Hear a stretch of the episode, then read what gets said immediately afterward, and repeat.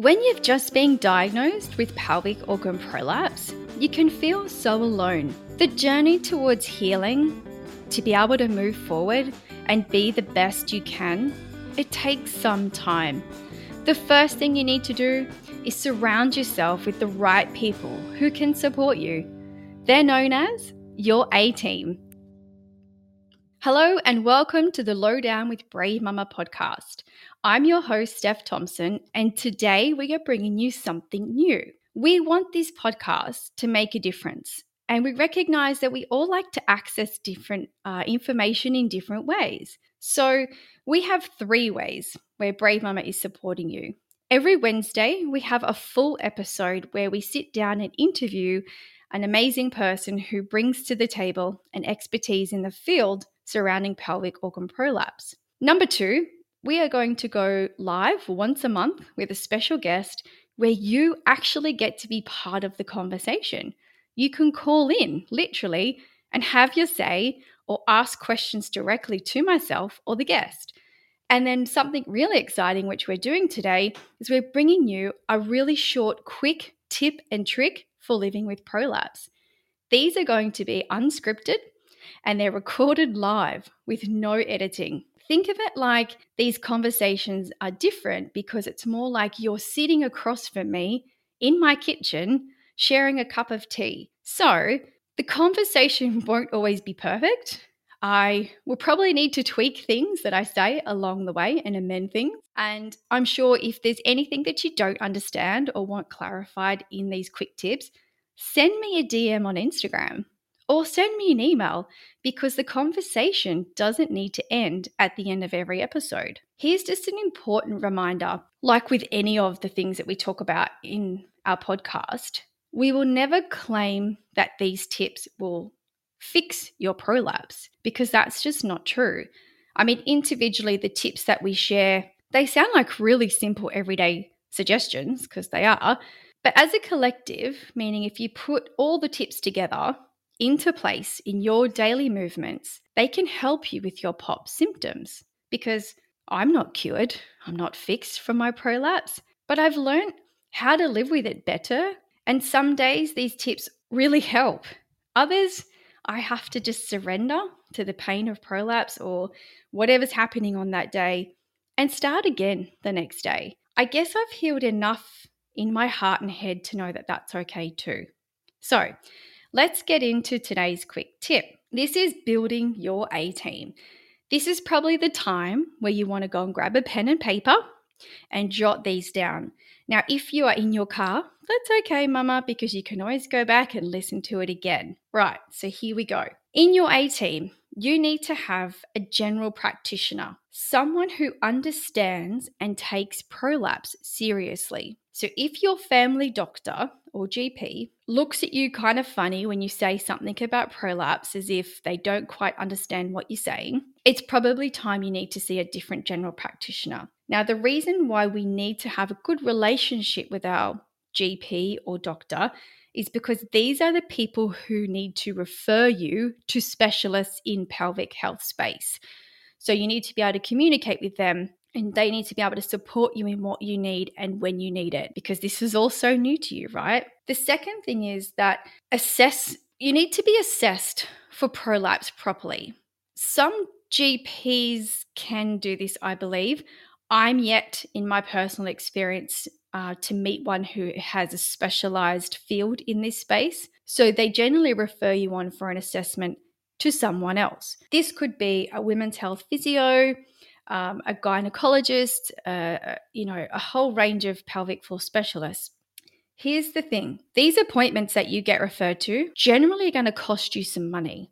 So when you go into them, it's really nice to have a little bit of a toolkit to prepare you. So, here are some tips when you are going in for your assessment. I'm going to share this story with you. My first appointment with a women's health physio to to find out if I even had prolapse because my doctor couldn't could not diagnose. All I could think about during my entire appointment was something that I wasn't supposed to be thinking about.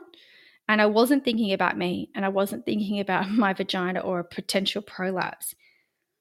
All I could think about was my little girl So Elsie was with me at that appointment, just me and her. I think she was around six weeks old.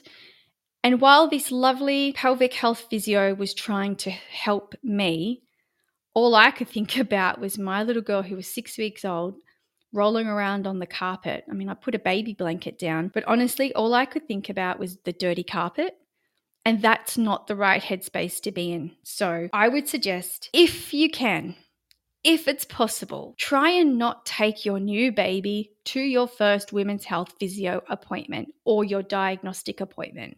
There is so much going on for you, so much to, uh, to process and take in that having your baby there because that's your the thing that you're trying to care for it kind of stops you from being able to focus on you. And we all know that when you're good you can be a better parent right? So if you can if you can get someone to walk baby around the block or have them looked after by a loved one or a babysitter try and do that. That's a top tip. The next thing take a pen and paper and write down everything that you think is important in that appointment. If you hear a word that you've never heard of before, right? Like cystocele, rectocele, and you don't know how to spell it, ask the doctor or the women's health physio to write it down for you. That's totally fine. Because later on, when you get home and you start to feel the enormity of what is happening to you, chances are you're probably going to want to Google it. Even though people recommend not to, I think it's just within our nature that's what we do. So you need to know what you're Googling and making sure you're looking at the right thing. So take a pen and paper and write stuff down. If you can, and it's hard during COVID times, I know, but if you can bring a support person along with you, it could be a friend, a partner, whoever, maybe you could ask them to take the notes as well so that you are just focused solely on the professional who's looking at you, assessing you, and talking to you, and let your support person take the notes for you so that when you get home and you can have a conversation and look at the notes, you've taken it all in and you can just see, oh, yeah, I think I remember that, right? The last thing about uh, the tip for your women's health physio or person who's assessing you for prolapse is ask them that if you're unsure about anything that's happened in that appointment that you've paid for already today, could you possibly email them with a follow up question? Or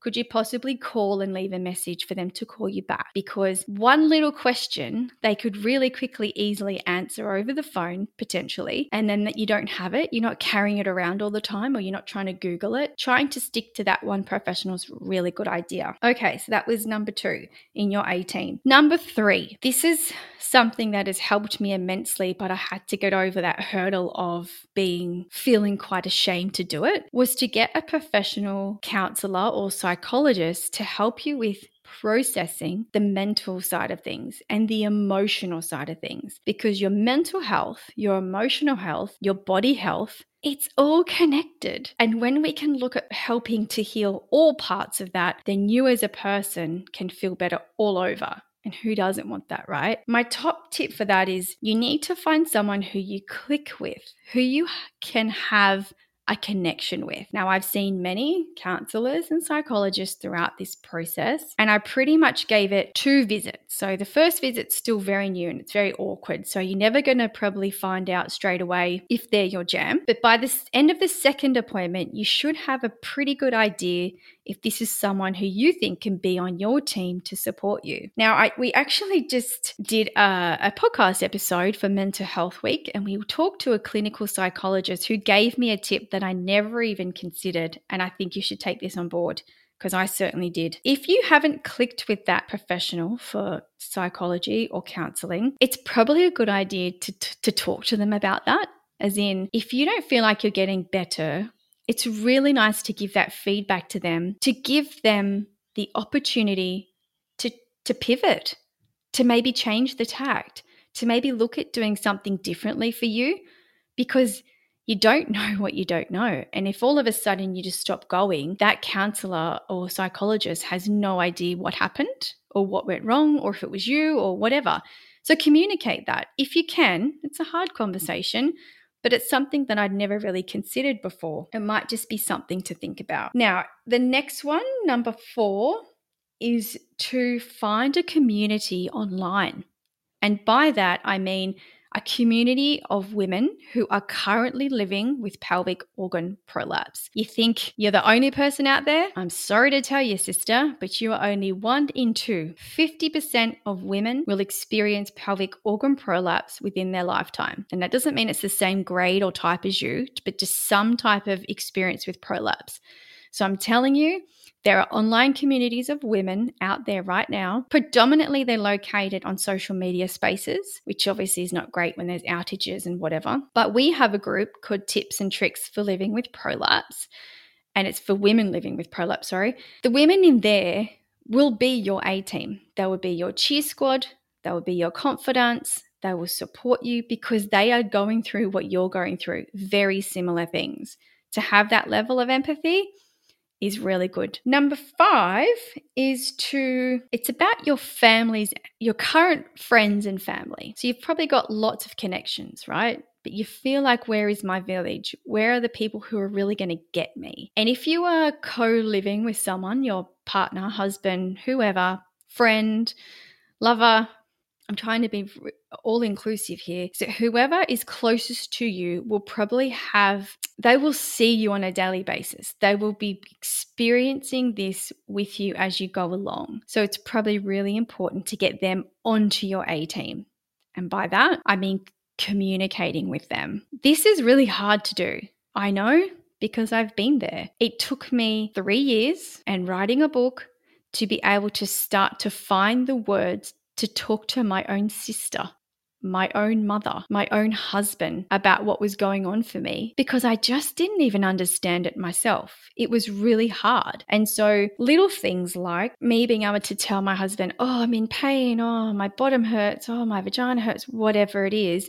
After a while, I think it's just human nature that we do start to tune out a little bit. We do start to get used to the same phrases that people say and they don't have as much impact.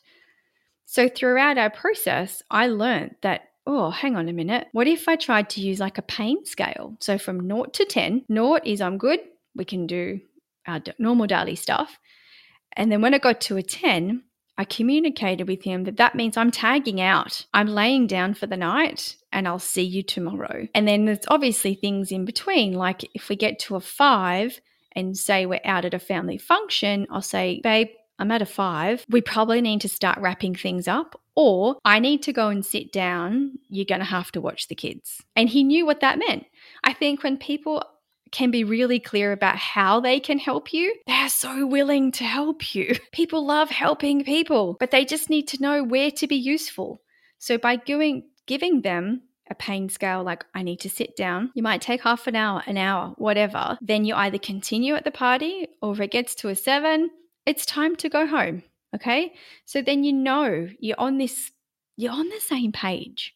And that's been like a really helpful thing rather than just saying, oh, I'm in pain, I'm in pain, I'm in pain constantly. So we've covered off a GP, as in your A team, someone who can assess you, a counselor, a community online, a fr- families and friends and your partners.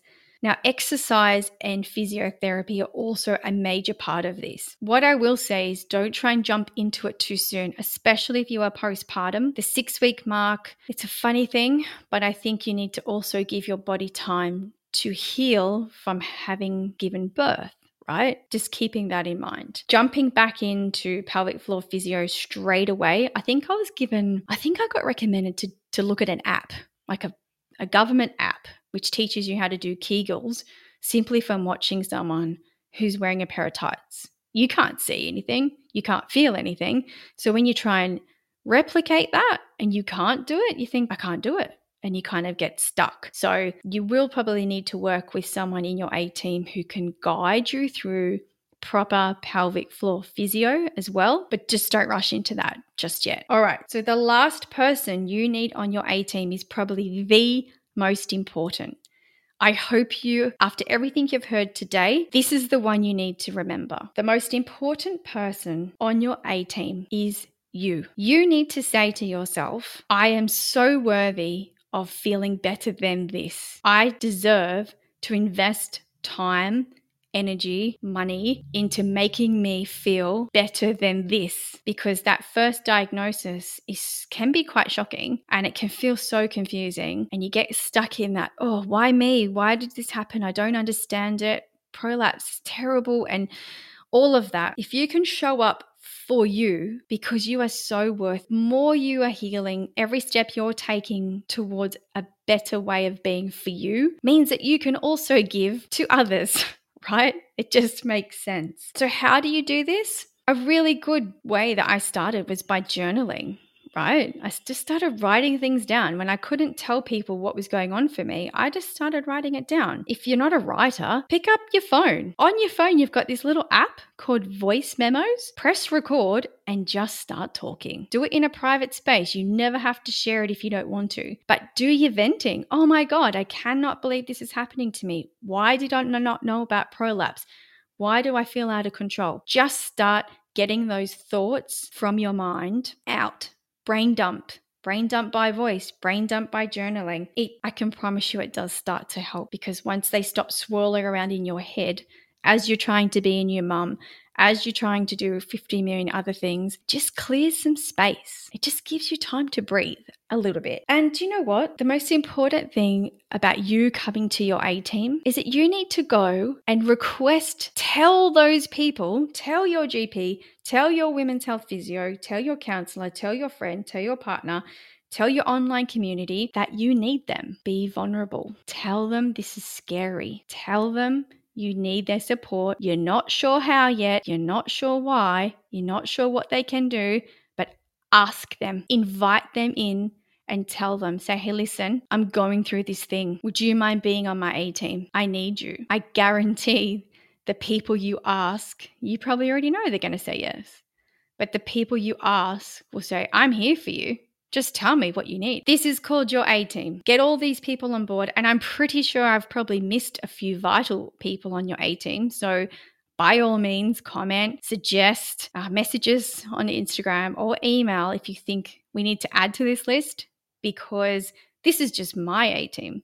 Your A team could look really different to this, but just having them there to support you is going to be the first step in you being able to feel better for you in this situation, right? Okay, so I hope you enjoyed this really informal, quick tip format. It's a lot shorter than our regular episodes, but I do believe this first one is probably a little bit more extended than what we were planning. I think we're going to aim for about a five, 10 minute tip and trick once a week. Now, I can't tell you what day that's going to be released because I'm a mum, and it's going to be as soon as I can get some time to come into the studio and talk without kids in the background and cats needing you and kids needing you and husbands needing you.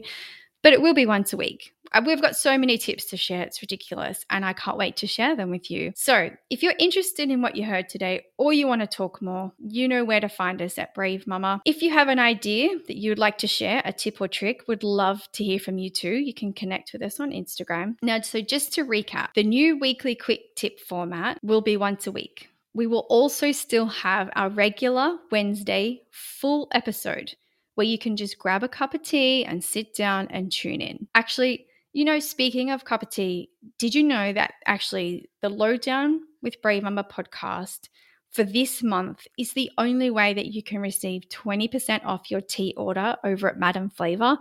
So, you know what? We're a team. We work really well together. If you want to use the promo BRAVE20, that's B R A V E 20 on their website, head over and check out their full range of amazing tea to get ready for next week's full episode. It's been really great to share this with you. Until next time, bye for now.